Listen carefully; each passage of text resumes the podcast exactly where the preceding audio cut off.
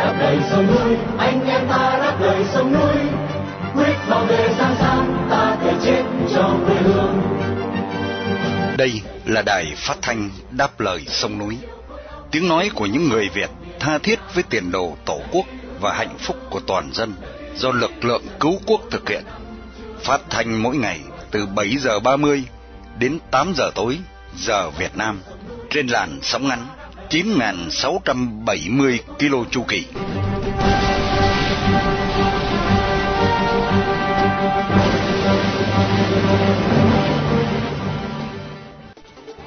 Vinh Hà kính chào quý thính giả. Hôm nay thứ ba, ngày 30 tháng 1 năm 2024 là buổi phát thanh lần thứ 4640 của Đài Đáp Lời Sông Núi. Để mở đầu chương trình là phần tin tức chọn lọc. Tiếp theo là một chuyện nước non mình với bài Lộc Hưng 5 năm sau. Và sau cùng là một bình luận thường xuyên với chủ đề Khi các ủy viên trung ương bị bắt sống để chấm dứt chương trình tối nay. Đặc biệt chương trình phát thanh hôm nay để vinh danh tù nhân lương tâm Tạ Tấn Lộc, một người Việt yêu nước đang bị giam cầm trong một tù cộng sản.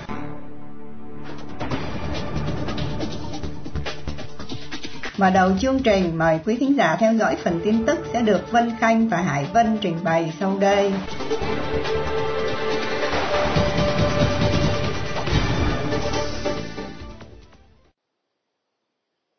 Kêu gọi Việt Nam trả tự do cho bà Nguyễn Thúy Hạnh.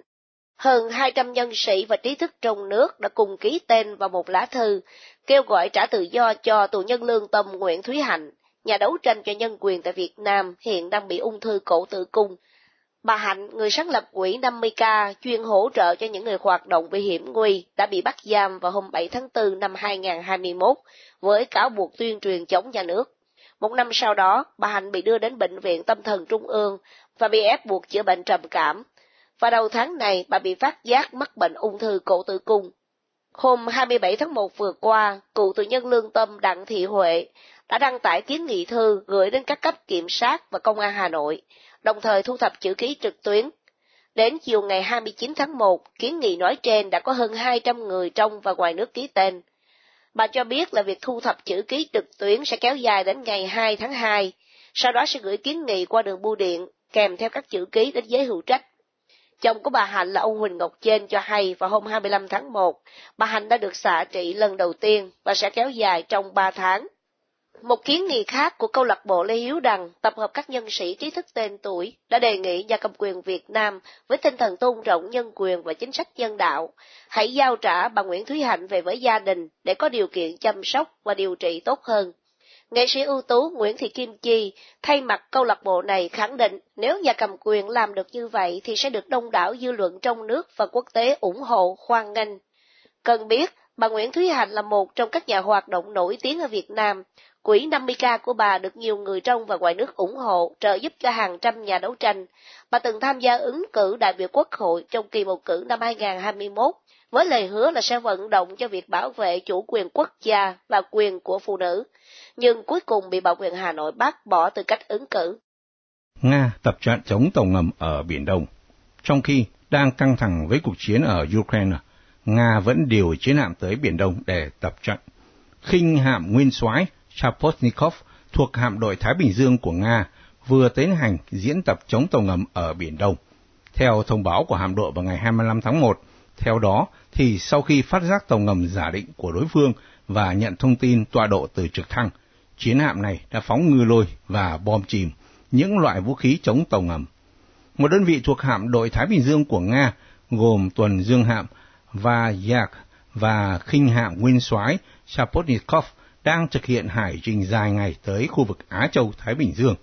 Các chiến hạm này đã rời cảng Vladivostok ở vùng Viễn Đông vào ngày 22 tháng 1. Trước đây, từ ngày 21 đến ngày 27 tháng 12 năm 2022, nguyên soái hạm Shapotsikov và tuần dương hạm Varigak đã cùng hai hộ tống hạm từng tham gia tập trận chung với Hải quân Trung Cộng tại Biển Đông. Nguyên soái hạm Shapotnikov là một tàu khu trục Odaloy hiện đại được phân loại lại thành khinh hạm của Hải quân Nga, được đưa vào hoạt động từ năm 1985. Đây là một tàu chiến đa năng của hạm đội Thái Bình Dương. Nó có khả năng chiến đấu chống chiến hạm, phòng không và chống ngầm mạnh mẽ. Trung Cộng cho phép Philippines tiếp tế ở bãi cỏ mây. Giới chức hải cảnh Trung Cộng cho biết họ đã thực hiện những sự sắp xếp đặc biệt tạm thời, cho phép Philippines tiếp tế cho quân đội đang đồn trú trên một con tàu từ thời đệ nhị thế chiến, bị mắc cạn tại một rạn san hô đang tranh chấp chủ quyền.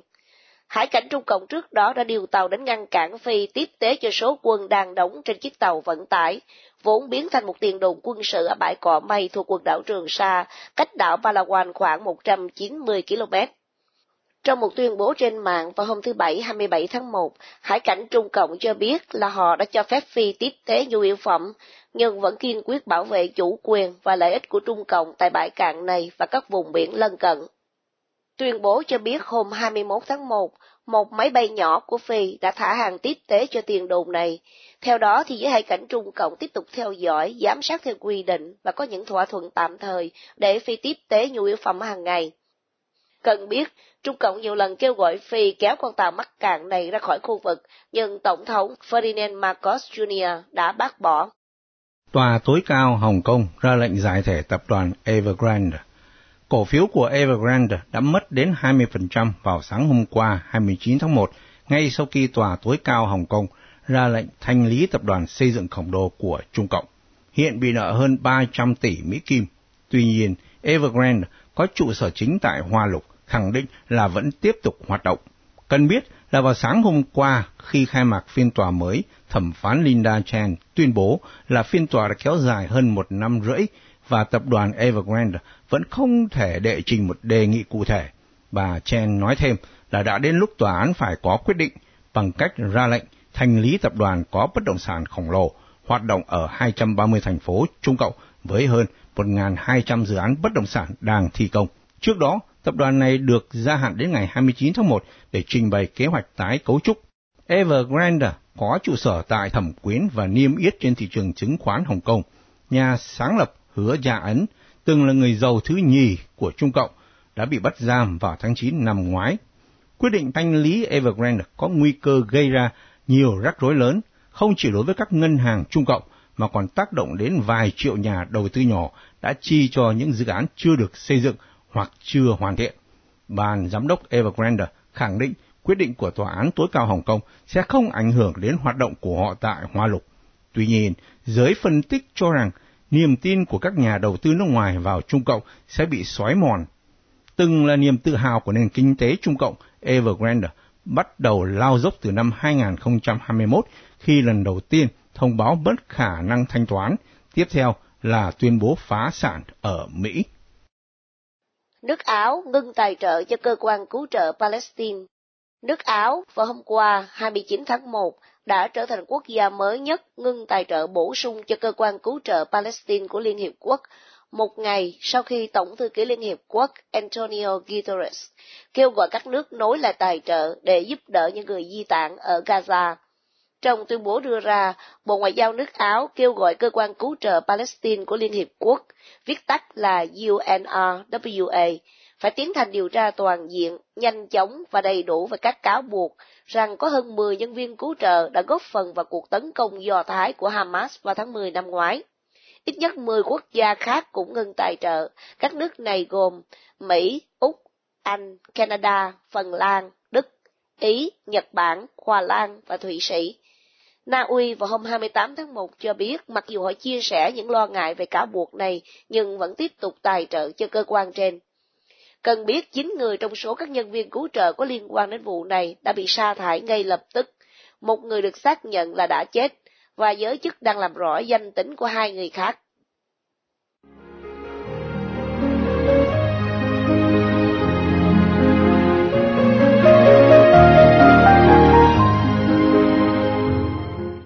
Dưới chế độ độc tài toàn trị của Đảng Cộng sản Việt Nam, thì chủ nghĩa Cộng sản Mỹ dân ngoại lai sự cai trị tàn độc bằng vũ lực cộng với một nền giáo dục phi nhân đã hủy diệt toàn bộ những giá trị nhân bản của xã hội, tiêu diệt lương tri của con người, nhằm biến người dân thành những cái máy vô cảm, không còn sợ lương tâm, chỉ biết sợ và thần phục sức mạnh của kẻ cầm quyền.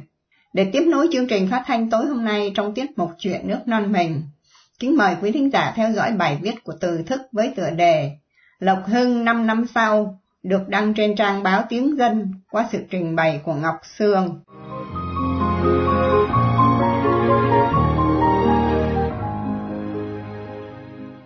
Cách đây đúng 5 năm, tháng 1 1919, một lực lượng quân đội công an hùng hậu tới tấn công khu Lộc Hưng, quận Tân Bình, nơi người dân di cư từ miền Bắc vào, đã xây dựng lập nghiệp từ năm 1954.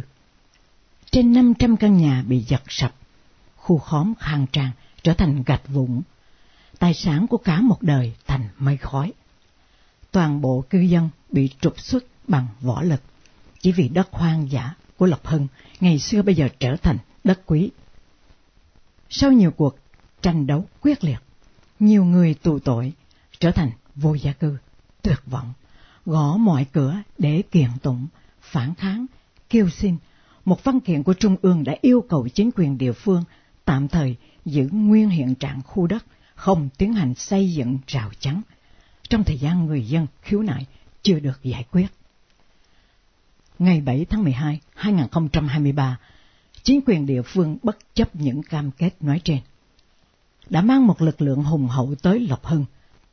Từ 5 giờ sáng, bốn xe cơ động chở người tới bố ráp, dựng rào sắt, phong tỏa hết khu vực, trong khi một nhóm khác rào đài Đức Mẹ. Chuyện kiện tụng giữa con kiến và củ khoai vẫn tiếp tục. Để kỷ niệm ngày đánh chiếm Lộc Hưng, xin đưa lại một bài viết trên blog này 5 năm trước. Lộc Hưng, cô bé áo đỏ. Hai hình ảnh lẫn vẫn trong đầu, mỗi lần nghĩ tới Lộc Hưng. Thứ nhất, video quay cảnh một người cha trèo trên đống nhà sập, té lên té xuống, đi tìm những mảnh đồ chơi của con bị nghiền nát. Thứ hai, hình một cháu gái áo đỏ buồn bã ngồi nhìn nhà mình bị kéo sập. Cái gì diễn ra trong đầu một đứa bé ngồi nhìn cả thế giới của mình sụp đổ? Trong một xã hội bất nhân, tình cảm là một xa xỉ phẩm. Ai bận tâm tới cái gì diễn ra trong đầu một đứa nhỏ?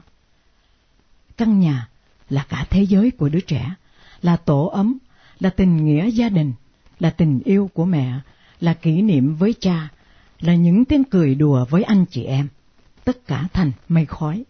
Cái sụp đổ, mất mát, tan vỡ ấy sẽ lưu lại suốt đời đứa nhỏ, không có gì gột rửa được trong tâm não. Giáp Tết, quân ta đổ bộ, đánh chiếm khu vườn rau đã hoàn toàn thắng lợi, đã sang bằng xào huyệt của địch. Trong một đêm, cả một vùng trước đó sôi sục sức sống trở thành một đống gạch vụn. Từ năm 1954, dân di cư với mồ hôi nước mắt đã biến một khu đất hoang thành một làng thịnh vượng với trường học, nhà thờ, những ngày hội hè và tiếng reo hò của trẻ em. Cái bất hạnh của dân Lộc Hưng là những mảnh đất hoang ngày xưa trở thành đất quý, cướp được, xây cao ốc, khách sạn sẽ biến tất đất thành tất vàng. Nhìn cháu gái ngồi trước ngôi nhà, khu phố của mình bị sang bằng, tự nhiên nghĩ tới một truyện ngắn của Nam Cao, tựa là Mua Nhà. Nam Cao kể chuyện mua nhà. Có người dụ bán nhà, giá rẻ, vì chủ nhà thua bạc, chỉ còn căn nhà bán để gỡ. Tác giả vay nợ để khỏi mất một cơ hội tốt. Ngày đến dở nhà, tác giả thấy một anh đã thua bạc hết tiền. Bán nhà nằm thường trên một cái giường tre chiếu rách, bẩn thỉu. Đứa con bé ngồi ngay dưới đất, ôm cái chân giường, rên. Nó đau bụng từ sáng sớm. Đứa con lớn vừa cậu nhậu, vừa đấm lưng em thùng thục. Người mua nhà xin chủ nhà dọn dẹp đồ đạc để thợ dỡ nhà. Anh ta cười chua chát. Đồ đạc thì có gì mà dọn? Chỉ có một cái giường này, cứ quẳng bố nó ra ngoài kia cho tôi, rồi dỡ đi. Hắn đứng dậy, bảo con, chúng mày cũng đứng lên, sang nhà bác Vi nằm nhờ. Một lúc sau, chẳng biết đã gửi em cho ai được. Đứa con gái lần là gần tôi xem dở nhà. Nó gầy ốm quá, cổ tay cổ chân chỉ còn con, mặt trâu trâu, quần áo rách lượt thượt. Rằng nó cứ nhe ra một cách thương hại lắm. Tôi tự nhiên ngán ngẩm, tôi thở dài ngán ngẩm. Khi người ta bắt đầu dở nhà, con bé bừng mắt, nó không nhe răng ra nữa, đôi môi nó bụng lại, hai má phình ra. Cứ thế, nó chẳng nói, chẳng rằng, chạy bình bịch sang hàng xóm. Bỗng tôi nghe một tiếng trẻ con nức nở và hờn. Mẹ ơi! Giữa con bé của Nam Cao và cháu gái áo đỏ ở Lộc Hưng, ba phần tư thế kỷ đã trôi qua. Bao nhiêu chiến tranh tương tàn đã làm tan hoang đất nước, bao nhiêu triệu người đã bỏ mạng trong cuộc chiến giữa người cùng máu mũ, trên đường chạy giặc, vượt biển, máu chảy thành sông, xương chắc thành núi, để xây dựng thế giới đại đồng, để xây dựng xã hội chủ nghĩa. Tất cả những bi kịch ghê rợn để được như ngày nay. Nhìn tổng quát, đất nước có bao giờ được thế này không? Ông Trọng không phải hoàn toàn vô lý. Với một nhóm du đảng đói rách từ trong rừng ra, tự nhiên ngồi trên một đống đô la, ngồi trên đầu trên cổ dân, quả thật, đất nước chưa bao giờ tốt đẹp như thế này. Cái thay đổi ghê rợn là sau ba phần tư thế kỷ, người Việt Nam đã đánh mất nhân tính, trở thành những cái máy vô cảm. Cái khác nhau là, trong Nam Cao, người mua nhà nhìn bé gái hối hận, rầy rứt, tự oán trách mình đã làm chuyện ác. Ngày nay, người ta kéo hùng binh, du đảng đầm thuê chém mướn, tới phá nhà cửa của dân nghèo, không một ánh mắt tới cháu gái ngồi buồn bã trước cuộc đời tan vỡ. Tệ hơn nữa, coi đó chỉ là chuyện bình thường dưới huyện, và ngạc nhiên tại sao có người bận tâm. Và người ta huy động báo chí nhà nước để rêu rào đó là khu nhà bất hợp pháp. Làm như những túp lều đáng giá triệu bạc đô la của bầu đoàn thê tử đầy tớ hoàn toàn là đất hợp pháp, không phải chạm cổ, bóp họng người dân mà có. Cái lương tâm đó, người Cộng sản đã đánh tàn hoàng bằng cả một hệ thống giáo dục, bằng cả một nhân sinh quan mới, bằng lối hành xử tàn tệ giữa người với người. Cái bất nhân trở thành một chuyện bình thường. Cái vô cảm đó là hậu quả tất yếu của một xã hội băng hoại, đầy những bất hạnh. Nhà cửa có thể cất lại được, nhưng cái dây rứt của lương tâm, khi nó đã chết, sẽ không còn phương cách gì cứu vãn nổi, và dân tộc chết chung cùng một lúc với nó. Đó không phải là một cái chết tình cờ, đó là một cái chết đúng quy trình. Chế độ độc tài nào cũng nhằm tiêu diệt đôi chút lương tri, còn leo lét trong lòng người dân, để biến người dân thành những cái máy vô cảm, không còn sợ lương tâm, chỉ biết sợ và thần phục sức mạnh của kẻ cầm quyền. Nhìn cô bé áo đỏ, không có người nào đến đập phá nhà cửa ở Lộc Hưng tự sĩ vả. Tội ác quá, tội ác quá. Trong đôi mắt buồn của cháu bé ngồi cô đơn, cả một cái buồn thảm của một dân tộc đang chết đuối.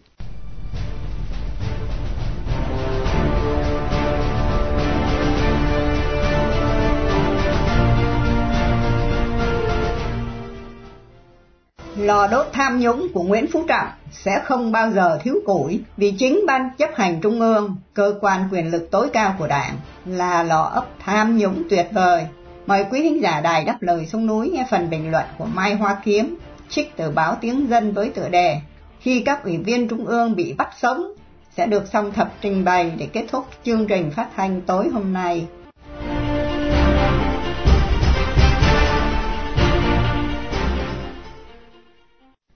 Bắt sống là tiếng lóng, dùng để ám chỉ việc cơ quan điều tra bắt bất ngờ cán bộ đương chức là những người đang trên đỉnh cao quyền lực. Quan chức cấp càng cao càng rất sợ bị bắt sống, bởi vì tên là quan phụ mẫu cai quản một lĩnh vực có đủ loại đệ tử, kẻ hầu người hạ, nay đùng một cái bị bắt sống. Thật xấu hổ, cay đắng, và nhục nhã ê chề. Các biểu bắt sống những ủy viên trung ương nổi tiếng trong chiến dịch đốt lò của Nguyễn Phú Trọng thì có thể liệt kê một số nhân vật như sau.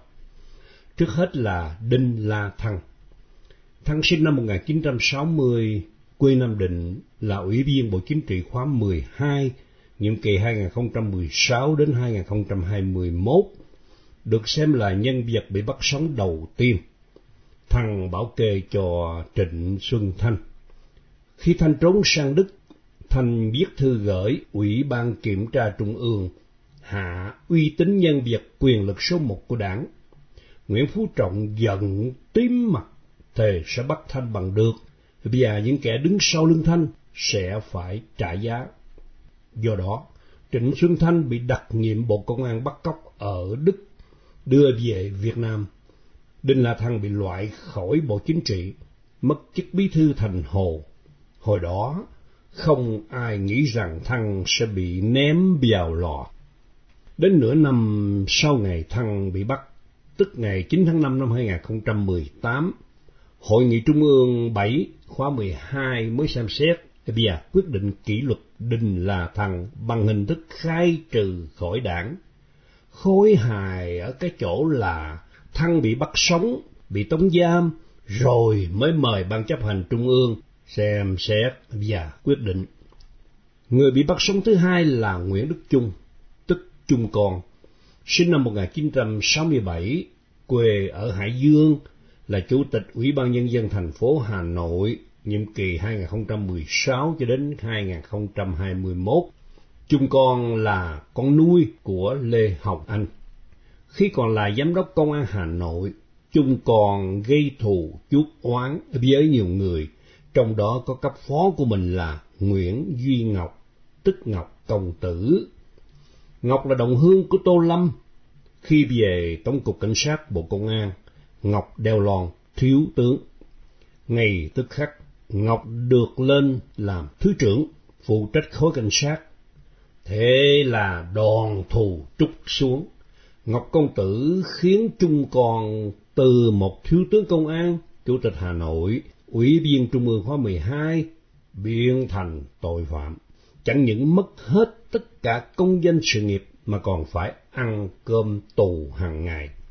Trong khi đó, Nguyễn Duy Ngọc được chọn làm nhân sự đặc biệt để vào Ủy viên Trung ương khóa 13, rồi nắm chức thủ trưởng cơ quan cảnh sát điều tra Bộ Công an.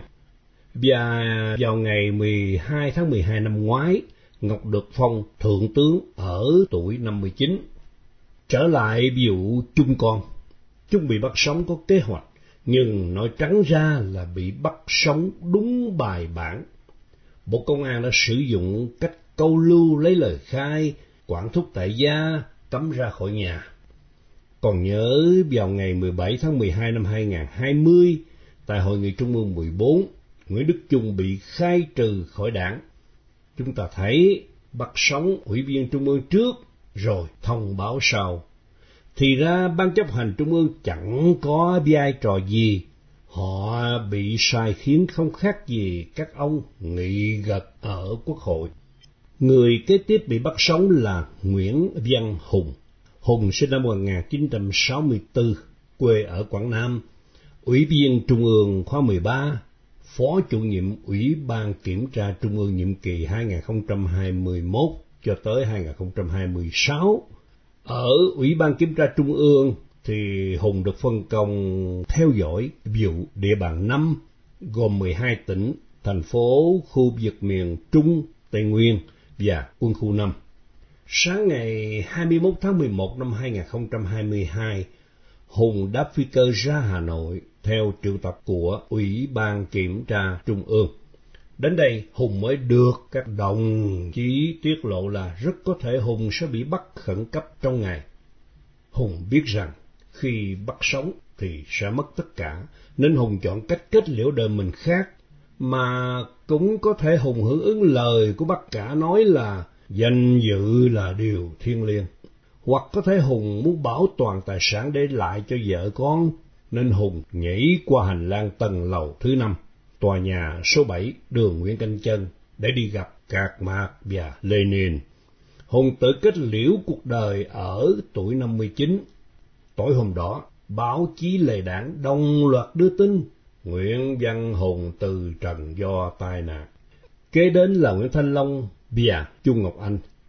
Long sinh năm 1966, quê Nam Định, là ủy viên Trung ương khóa 13, là Bộ trưởng Bộ Y tế, trưởng ban bảo vệ và chăm sóc sức khỏe cán bộ Trung ương. Còn Trung Ngọc Anh sinh năm 1965, quê Hà Nội, là Chủ tịch Ủy ban Nhân dân thành phố Hà Nội nhiệm kỳ 2016 đến 2021. Vào ngày 5 tháng 6 năm 2022, Cả Long và Anh lần lượt bị cơ quan điều tra triệu tập câu lưu để điều tra. Đây là chiêu trò bắt sống hữu hiệu, bị can không kịp trở tay. Đến chiều ngày 7 tháng 6 năm 2022, tức hai ngày sau, cả Nguyễn Thanh Long và Chu Ngọc Anh chính thức bị cơ quan điều tra bắt sống. Người thứ năm, Phạm Xuân Thăng. Thăng sinh năm 1966, quê Hải Dương, là ủy viên Trung ương khóa 13, là bí thư tỉnh ủy Hải Dương, thằng dính biểu Việt Á. Vào ngày 16 tháng 9 năm 2022, công an mời Thăng đến làm việc. Ngay trong ngày, Bộ Chính trị đình chỉ sinh hoạt đảng, đình chỉ các chức vụ trong đảng của Thăng. Sáng hôm sau, cơ quan điều tra công bố Thăng bị bắt. Nửa tháng sau, tức ngày 3 tháng 10 năm 2022, Hội nghị Trung ương 6 khoa 13 mới làm thủ tục khai trừ Phạm Xuân Thăng.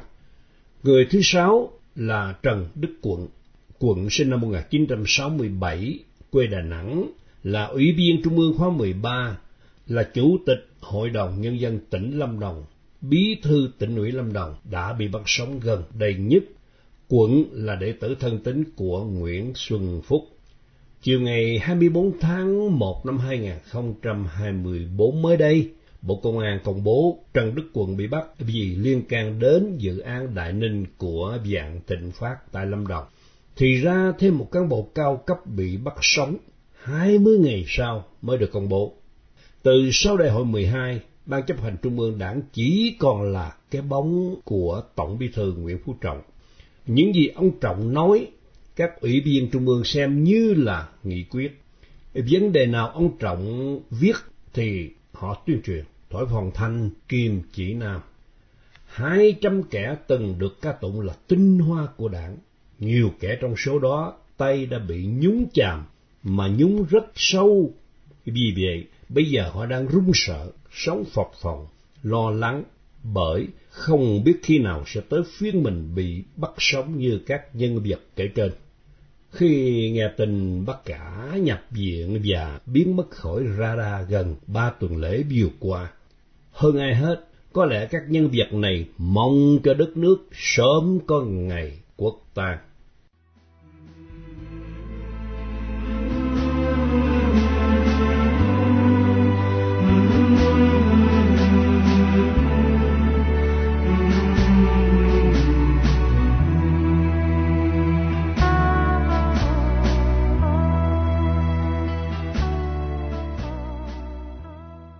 Trước khi chia tay trong buổi phát thanh tối nay, kính mời quý thính giả cùng đài đáp lời sông núi nhớ đến tù nhân lương tâm Tạ Tấn Lộc, sinh năm 1975, bị bắt vào tháng 2 năm 2017, hiện đang bị nhà cầm quyền Cộng sản giam cầm với bản án 14 năm tù giam. Vì lòng yêu nước, lẽ phải và sự đóng góp tích cực vào tiến trình dân chủ hóa Việt Nam.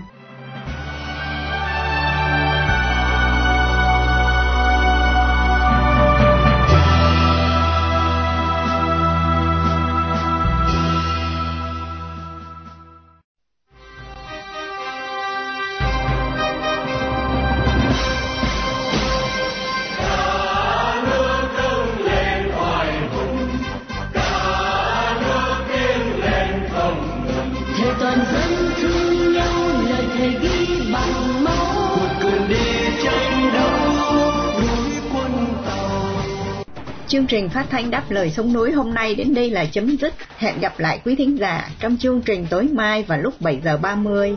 Mọi ý kiến và thắc mắc xin liên lạc với ban biên tập của Đài Phát thanh Đáp lời sông núi tại địa chỉ liên lạc .dlsn a gmail.com hoặc tại địa chỉ tại Hoa Kỳ Radio Đáp lời sông núi PO Box 612882 San Jose, California 95161, điện thoại 408 663 9860. Cảm ơn quý thính giả đã theo dõi chương trình. Chúc quý vị một đêm thật bình an. Xin mến chào tạm biệt.